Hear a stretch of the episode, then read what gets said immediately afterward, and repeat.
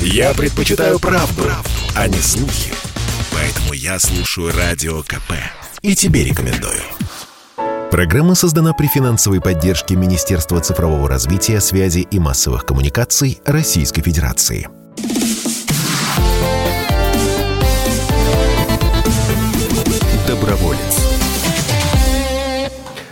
Здравствуйте, друзья! Вы слушаете радио «Комсомольская правда». Антон Челышев у микрофона. Александра Калашникова. Саша, доброе утро. Доброе утро. А, постоянный ведущий этой программы Вадим Ковалев эм, делает добрые дела за пределами нашей студии, поэтому сегодня программу проведем мы, и она у нас сегодня будет необычная. Почему? К нам э, в эфир добровольца приходят люди, которые помогают другим. Сегодня у нас э, в гостях э, человек, представляющий организацию, которая помогает помогать. В нашей студии исполнительный директор фонда президентских грантов Антон Долгов. Антон, здравствуйте, спасибо за то, что вы с нами сегодня. Здравствуйте, Антон. Здравствуйте, Саша. Очень рад быть в вашей студии и общаться с вашими слушателями. Э, сразу главные цифры, главные э, даты, дедлайны. Прием заявок на первый конкурс президентских грантов следующего 2022 года у нас завершается 15 15 октября и чуть больше недели остается до конца приема заявок на конкурс, и еще многие некоммерческие организации успеют свои проекты подать. Ну, для тех, кто, в общем, еще не успел, неделя – это довольно большой срок для того, чтобы успеть все закончить и подать заявку. Антон, давайте начнем э, с того, как принять участие в конкурсе сейчас, э, каковы условия, может быть, как они менялись со временем? Но мы, конечно, рассчитываем, что большинство участников конкурса уже работают над своими заявками. И на последней неделе они их только доделают и подадут, потому что подавать в последний день – это не очень хорошая история. А, да, для того, чтобы принять участие, надо зарегистрироваться на сайте, на сайте президентскиегранты.рф, завести там личный кабинет, и дальше все очень просто. То есть там а, огромное количество наводящих вопросов, заявки, которые надо внимательно читать, на них отвечать, и все. А, участвовать могут любые некоммерческие организации, некоммерческие неправительственные организации, которые реализуют дела, добрые дела в сфере там, а, социального обеспечения, здравоохранения, пропаганды здорового образа жизни, экологии, защиты животных, сохранения исторической памяти. То есть 11 грантовых направлений, которые а, наши некоммерческие организации могут реализовывать, работая со средствами президентского гранта. Антон, а можно вопрос? Вот э, все говорят, что в последний день лучше не подавать. Это фигуры речи или это действительно какие-то э, имеют под собой основания? Да, очень серьезные под собой имеют основания. На самом деле мы боремся с этим вот фонда президентских грантов скоро исполнится 5 лет, и мы все это время э, боремся с, попыт, с попытками, с желанием, с ну, с подачи заявок в последний день, и все равно больше половины приходит в последний день. Э, заявка все-таки это серьезная работа, которая требуется ну, сосредоточенности, перепроверки данных, потому что ну, идет запрос на бюджетные деньги. И здесь важно ну, э, полностью достоверную информацию изложить в заявке. Здесь важно продумать э, цели, задачи, мероприятия, чтобы это все друг с другом коррелировало, а подумать над теми результатами, инициаторами, которые будут у проекта, и сейчас на этапе подачи заявки прям вот быть уверенным и, и рассказать, какие же эти результаты будут. Потому что эксперты выделяют бюджетные средства именно под конкретные ожидаемые результаты. Когда мы все это стараемся сделать в последний день, торопимся, возникает куча ошибок, которые исправить невозможно. Вот. А вообще фонд рекомендует подавать заявку за неделю до завершения срока.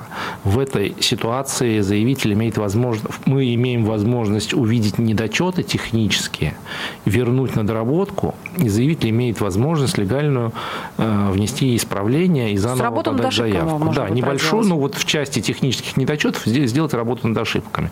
А когда в последний день, то в торопях там, ну, у нас конкурс полностью электронный, мы никаких документов от заявителей, от участников конкурса не требуем, но, а, но все-таки один документ, сканированную копию устава, организация должна загрузить. И в торопях бывает, пропустили страницу при сканировании, файл не читается, ссылка не открывается и так далее.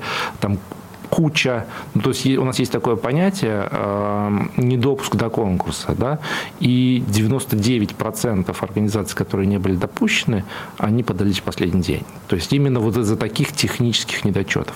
Или, например, э, заявку от, оформили, а когда оформляет заявку, некоммерческая организация распечатывает для того, чтобы подтвердить подпись руководителя, она распечатывает из системы форму подтверждения, подписывает эту, эту, эту страничку там, с основными заверениями, суммой, с названием проекта, сканирует и прикладывает.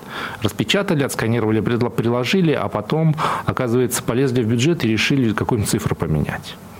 Ну, тогда у нас получается в электронной системе одна цифра, а в сканированном документе другая. Это уже ошибка, а которая... А документ, он уже подтверждает, он ведь для чего нужен? Для того, чтобы подтвердить достоверность электронных цифр, а они разные.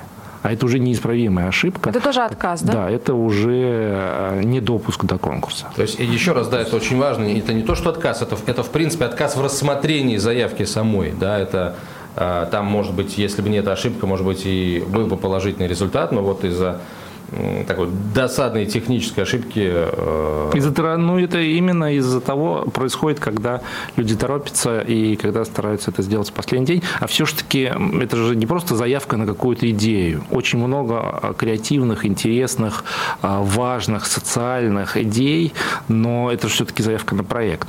А проект требует проработки. Он, ну, невозможно сесть и написать проект за два часа. За неделю можно, там, за 3-4 дня можно за два часа проект сделать невозможно, потому что нужно очень много взаимосвязи внутри него учесть и перепроверить. Ну вот в связи с этим следующий вопрос. Помогает ли фонд президентских грантов в оформлении заявок?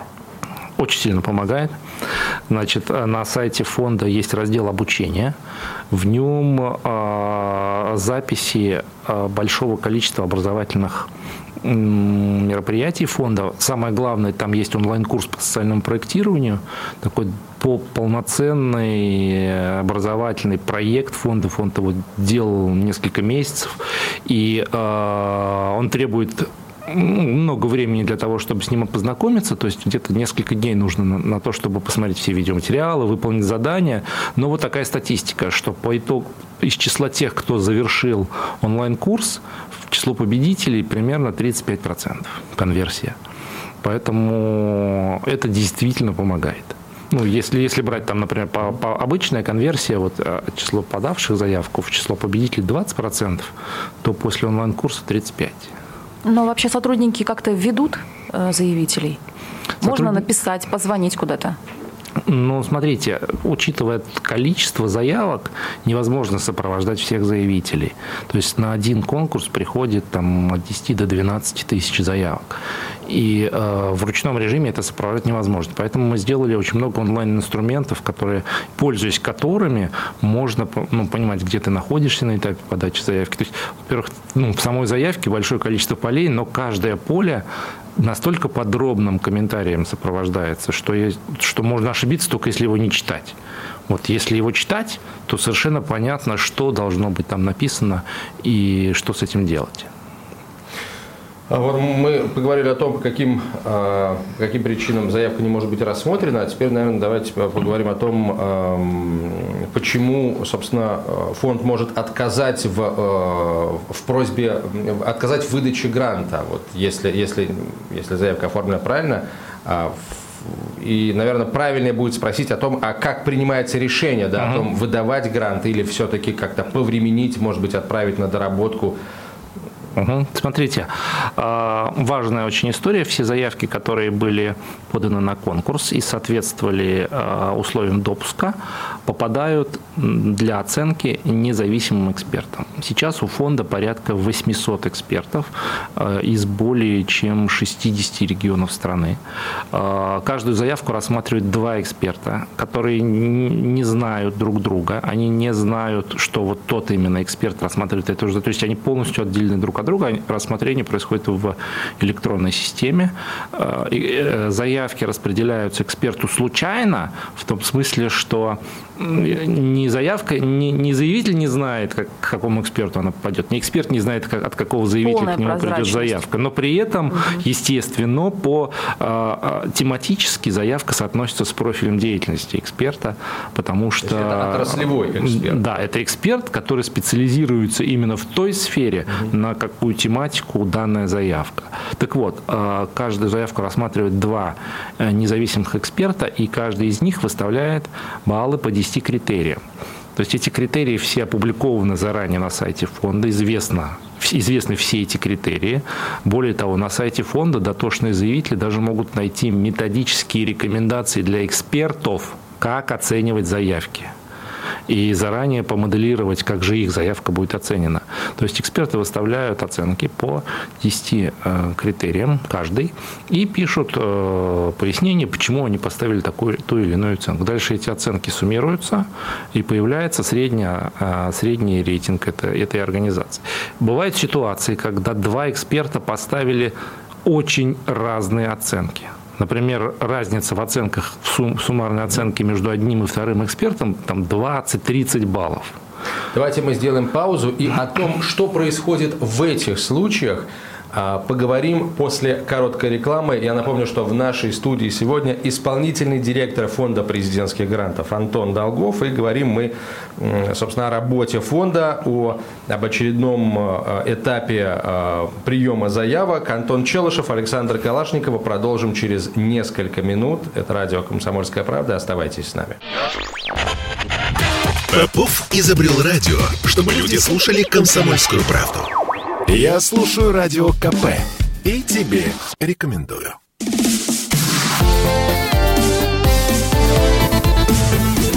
Доброволец. Мы продолжаем. Александр Калашников, Антон Челышев, Антон Долгов в нашей студии, исполнительный директор фонда президентских грантов. Итак, остановились мы на том, что происходит, если а, грантовая заявка получила диаметрально противоположные оценки двух независимых экспертов. Как рассказал Антон Долгов, а, два независимых эксперта рассматривают каждую заявку. А что происходит, когда два независимых эксперта ставят диаметрально противоположные оценки, там близкую к максимальной и, условно говоря, чуть-чуть выше единицы, да, выражаясь, на, выражаясь школьной терминологией? Даже, даже не так. Даже если разница составляет всего лишь 30 баллов из 100, ну, у нас максимально возможная оценка 100 баллов, такого никогда не было, но тем не менее. То есть, если разница составляет 30 баллов из 100, то система автоматически назначает третьего эксперта и может назначить больше, там, до 5 экспертов на одну заявку. То есть, э, новый эксперт выставит свои новые оценки, и, соответственно, средняя оценка, она скоррелируется либо в сторону того эксперта, который поставил меньший балл, либо в сторону того эксперта, который поставил больший балл. Вот. И так, такую же э, оценку тремя экспертами проходит приходят проекты на большие суммы, там на сумму свыше 5 миллионов рублей, как правило, а, их рассматривают три эксперта и больше. Так вот, угу. после того, как эксперты рассмотрели э, проекты, выставили оценки, э, сформировался рейтинг проектов, эти суммарные таблицы рейтингов рассматриваются на Объединенном экспертном совете, который работает с чем? Фонд подготавливает информацию для заседания Объединенного экспертного совета по всем выставленным оценкам и обсуждаются развилки, так называемые моменты, когда, например, а, по мнению уже членов Объединенного экспертного совета, какой-то эксперт не соблюдал методологию, когда выставлял оценку. И принимается решение, что с этой оценкой делать. У экспертного совета есть право в небольшом диапазоне там, скорректировать оценку, но так, такое происходит очень редко и только в случаях, когда экспертный совет проголосовал, что вот конкретный данный эксперт отклонился от методологии в оценке. То есть это вот история такая а, тоже открытая и публичная, и уже по итогам заседания экспертного совета формируется рейтинг баллов. Ну вот как студенты в ВУЗе, когда приходят вступить на экзамен, сдают, уже формируется рейтинг баллов. А дальше ректор приказом своим определяет, какой же балл будет проходным. Вот, вот у нас роль ректора выполняет Координационный комитет. Э, это орган, который э, отвечает за всю философию конкурса. Председатель Координационного комитета, первый заместитель руководителя администрации президента Сергей Владимирович Кириенко. И э, Координационный комитет на основе доклада членов Объединенного экспертного совета и фонда принимает решение, какой уровень баллов будет проходным. И иногда эта граница меняется, ну, там довольно часто остается на одном уровне. Были случаи, когда там граница баллов менялась. Вот. И после того, как Координационный комитет принял решение о том, какие баллы будут э, проходными, прямо на заседании Координационного комитета Сергей Владимирович дает распоряжение, что можно публиковать результаты.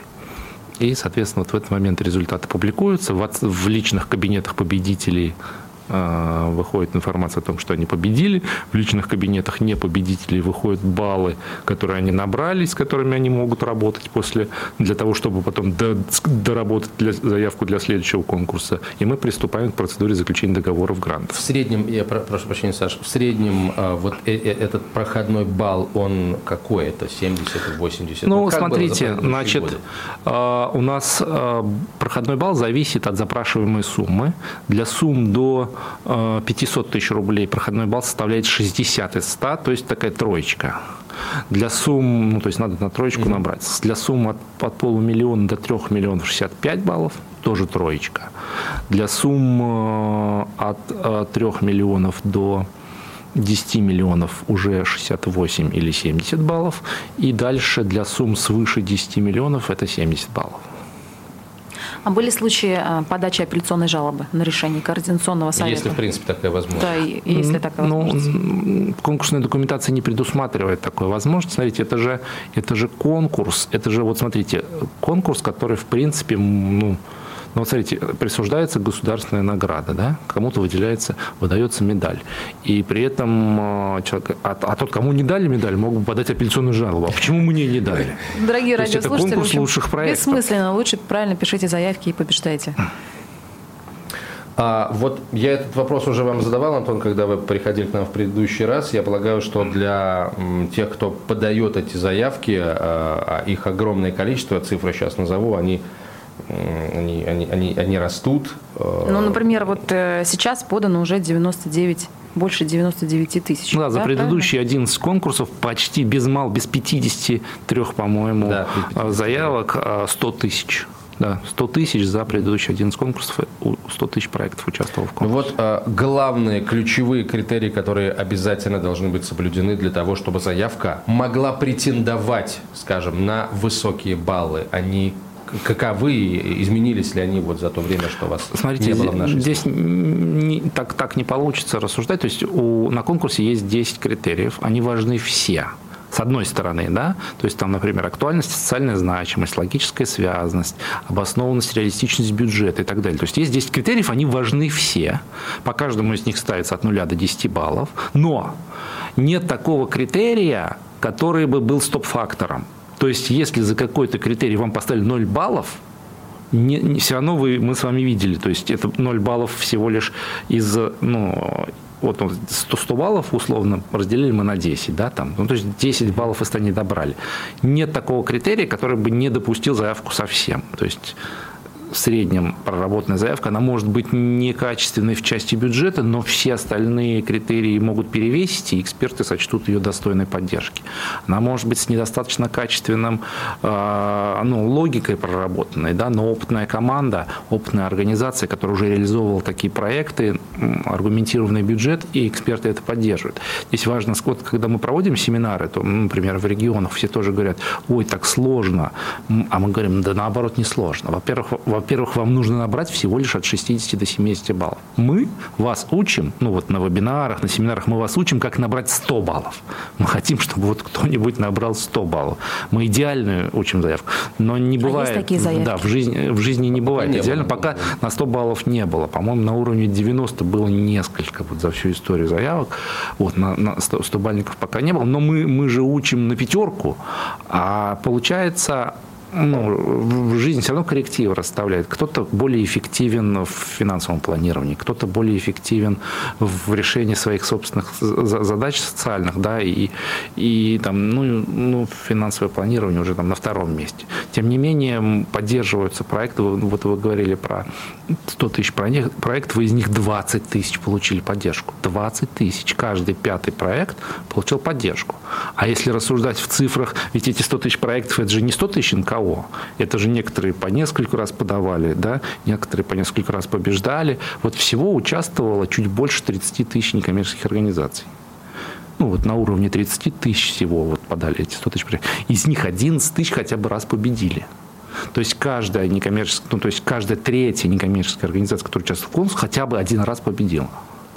И за общая сумма грантов, выделенных за это время, превысила уже, внимание, друзья, 41 миллиард рублей. 41 миллиард 200 миллионов она составляет, если быть как бы чуть э, чуть точнее. То есть, э, то получается, опять же говоря о философии э, проекта, ваша команда делает все для того, чтобы, э, чтобы грант был выделен, учитывая то, какие на самом деле ну, лояльные, можно сказать, условия их получения.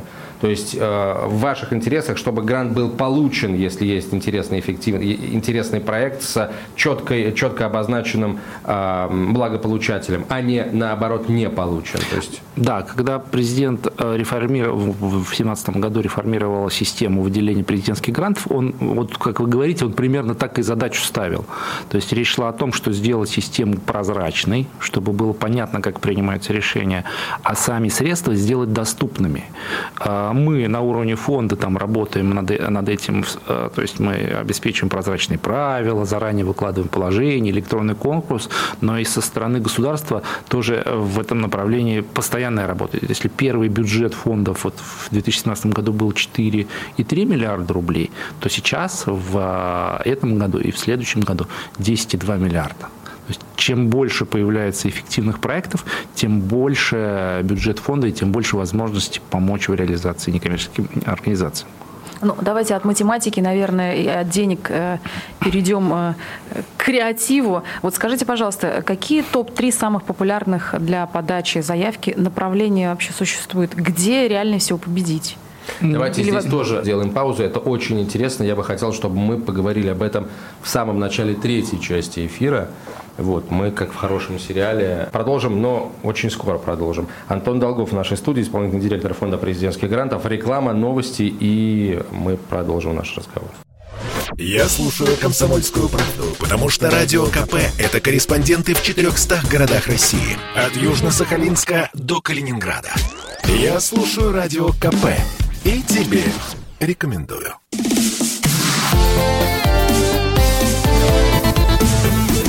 Доброволец.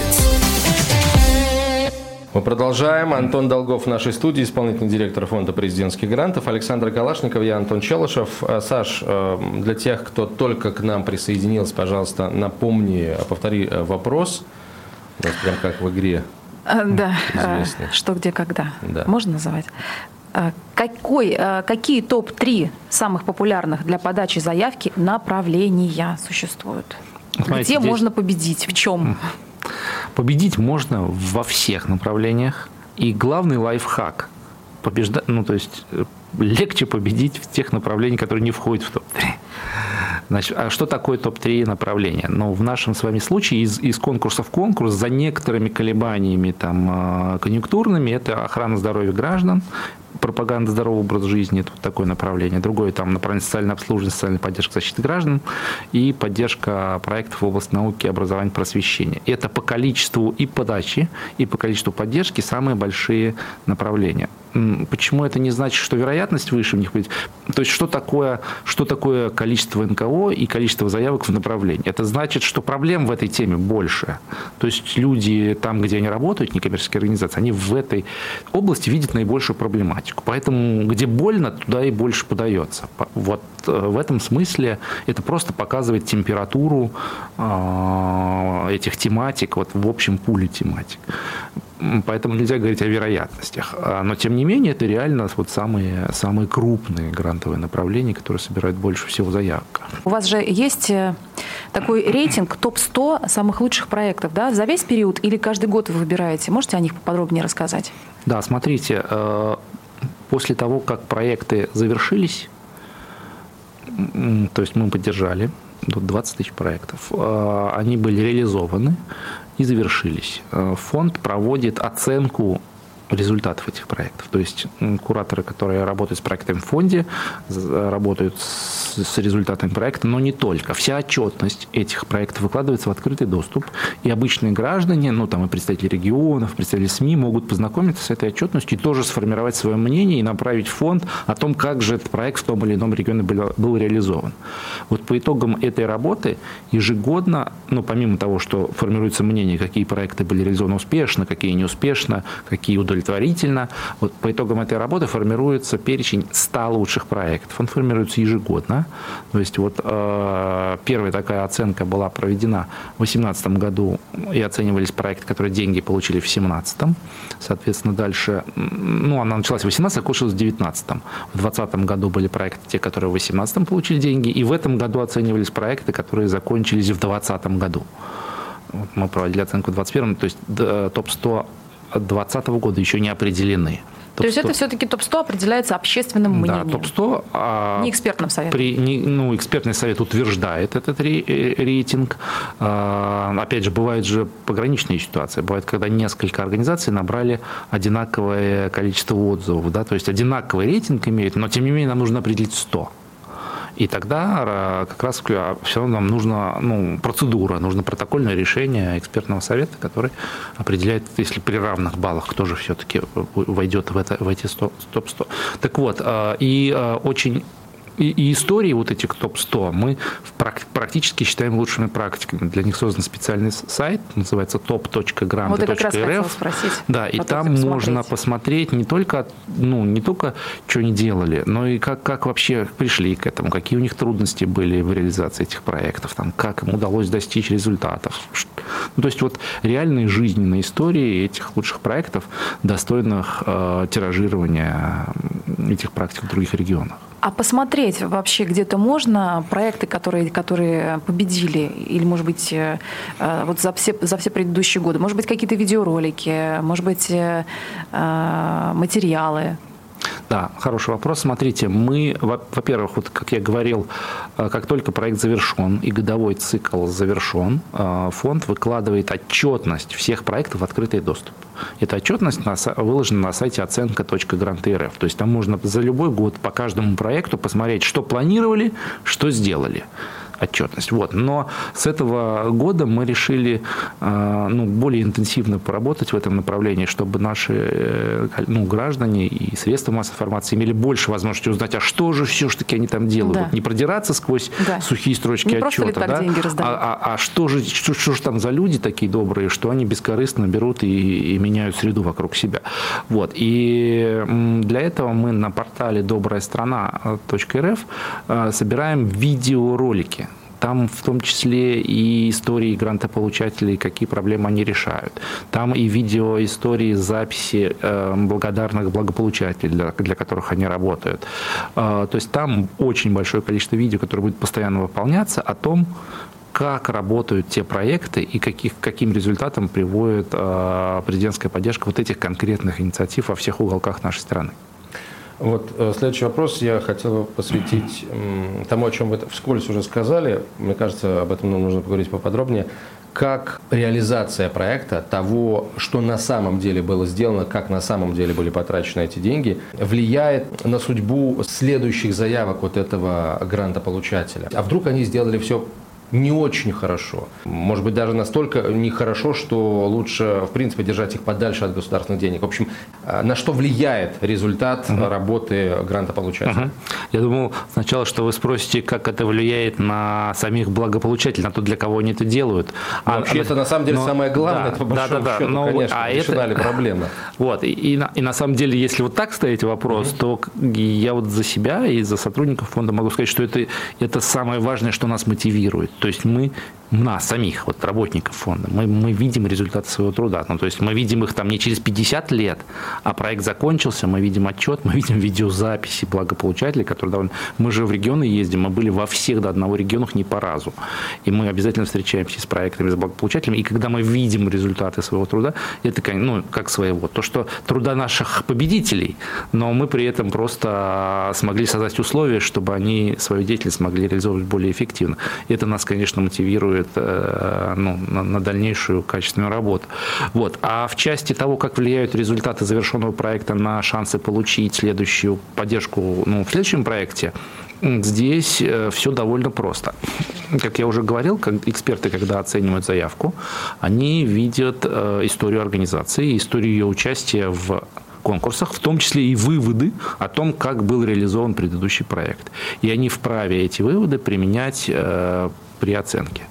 А, значит, в том числе, ну там, там, а, если там оцифровывать все это, там есть три вывода. Проект реализован успешно, проект реализован удовлетворительно, и проект реализован неудовлетворительно. Есть такие вот чуть больше там, 2,5-2,6% проектов, которые были реализованы неудовлетворительно.